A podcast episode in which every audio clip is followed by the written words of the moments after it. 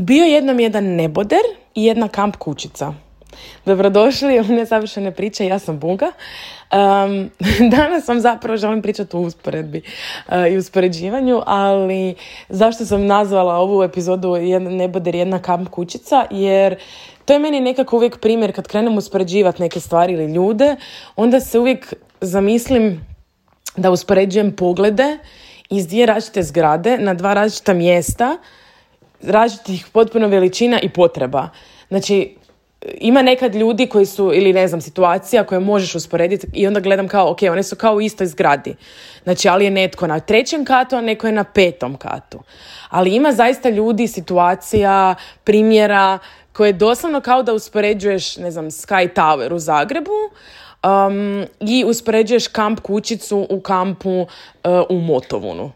Znači, um, zašto pričamo o ovom? Zato što jako puno sad, pogotovo u coaching svijetu online, uh, se priča o uspjehu i ospoređivanju i o privilegiji. I dobila sam pitanje na intervju um, kao šta mi, e, ljudi imaju predrasude prema vama i govore da ste privilegirana, šta vi imate reći za to?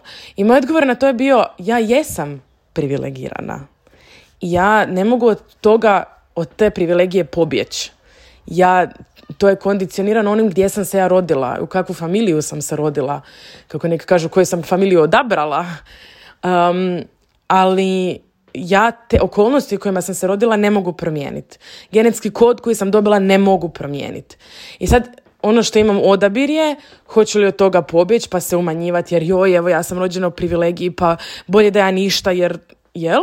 Ili ću tu privilegiju iskoristiti na, i sad naravno može se iskoristiti na pozitivan ili na negativan način. Privilegija apsolutno je bolja početna pozicija za nešto ali ona može biti tvoj downfall ili može ti apsolutno, možeš ju apsolutno ne iskoristiti.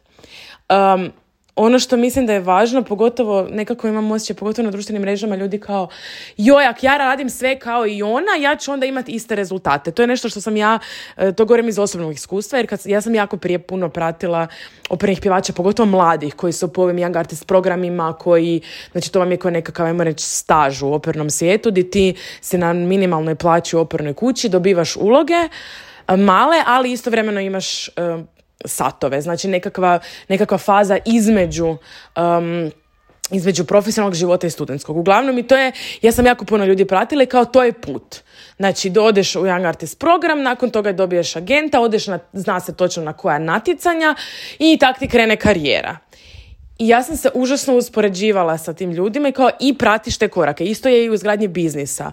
Ako pratiš točno ove ovakve korake, tako je tako, ovdje ono, na ovom koraku napraviš ovo, desit će se to i to. Samo što je to laž, jer neće. Jer netko kreće i ide uopće prema vrhu Sky Towera i to je njegov put i krenuo je sa šestog kata Sky Towera a neko kreće iz kamp kućice u Motovunu, što ja ne govorim da je to lošije, da je kamp kućica jadna. Ja samo govorim da je drugačija potpuno od koncepta nebodera. Ne, da će neko kreće iz kamp kućice u Motovunu, nema gume i zapravo uopće ne želi doći u visinu Sky Towera, nego želi otići u širinu da tu kamp kućicu odvede u Grčku. Ali mi nismo toga svjesni i onda se uspoređujemo. Aha, moram htjeti doći na vrh Sky Tower, a ja imam kamp kućicu. Dobro, šta ćemo sad? I ja ne kažem da ne treba slušati druge ljude koji su išli prije tebe. Ja ne kažem, samo je usporedba jako zeznuta stvar jer moraš paziti šta uspoređuješ. I moraš biti svjestan, ja kažem, ja sam apsolutno svjesna svoje privilegije. Lako je meni pričat kao samostalnoj umjetnici kad sam naslijedila kazalište i imam svoju bazu, imam svoj prostor, mogu raditi svoje predstave, imam ime iza sebe, imam tradiciju koja garantira stvari čak i kad ja zeznem, kad napravim epic fail, imam safety net koji me drži jer imam, postoje neko izgrađeno povjerenje oni koji su ga izgradili prije mene. E, sad, naravno, ja još uvijek postoji ta mogućnost, uvijek postoji ta mogućnost da ću to sve zazeznut i sve upropastit, cijelo kazalište sebe skupa s njim. Ili mogu iskoristiti to sve što sam dobila za rast, razvoj, napredak. Ali dalje sam u toj jednoj poziciji koju neko drugi nema. Neko mora krenuti iz potpune nule. Krenuti uopće graditi sve to što mi već imamo izgrađeno. ja sam svjesna da je meni lako pričat.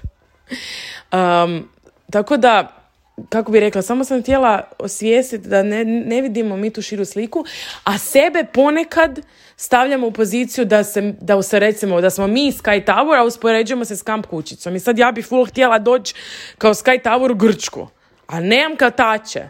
I pratim tu kamp kućicu, sve što radi kamp kućica, ja sam neboder. što, kažem, ne želim da se shvati u smislu da ja mislim da su stvari nemoguće ili da nemam pojma da se to ne može, da ne može, nego samo želim reći onda ja kao Sky Tower moram imati potpuno drugačiji način transformacije da mogu doći do Grčke za razliku od kamp kućice. A još gore kad krenemo da ja nemam kotače, ja onda niš ne vrijedim jer sam ja neboder, ovaj kamp kućica, ona je bolja. Pa nema, znači nikad to ne bi išla radit, nikad ne bi uopće išla uspoređivati kamp kućicu i neboder imaju potpuno drugačije svrhe, potpuno drugačije e, strukture, potpuno ono, način funkcionira, sve je drugačije. I kao šta je bolje, kamp kućice ili neboder? Pa ovisi kaj trebaš. ovisi i da li ideš u Grčku ili hoćeš vidjeti cijeli Zagreb. Znači potpuno dvije, ono, iz, iz visine, a ne iz širine. Znači sve je drugačije. I zato volim taj primjer i htjela sam ga podijeliti s vama. Čisto da kad kren, ono, jer ja se jako puno uspoređujem i vrlo, i vrlo često ne vidim tu širu sliku. Vrlo često ne vidim niti svoju startnu poziciju usporedbi s nekog i naravno uvijek usporedbi, moja startna pozicija usporedbi s nekim za neke stvari koje ja nemam.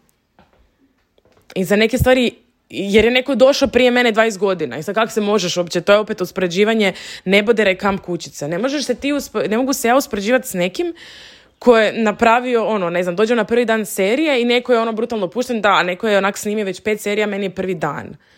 Ne možeš to uspoređivati, kako je ona tako puštena. Ili kako kak se ti tako pojavljaš na društvenim mrežama da se tako lako snimaš. Ljudi, zato kaj se ja snimam za društvene mreže već pet godina. Ja palim live ja snimam storije, ja kad imam svoje prve live ili storije ili te postove gdje sam se ja toliko trudila, svašta sam se ja trudila, ne možeš ti, ako sad kreneš lajvat, uspoređivati se sa mojim pojavljivanjem ovdje, koja to već radim godinama. Ali zaboravimo to, zaboravimo te početne pozicije, zaboravimo uopće tu širu sliku, nego samo kako ona može, ja ne mogu. Pa jer možda si ti opće, ono, možda sam ja kam kućica, ti si, brate, neboder.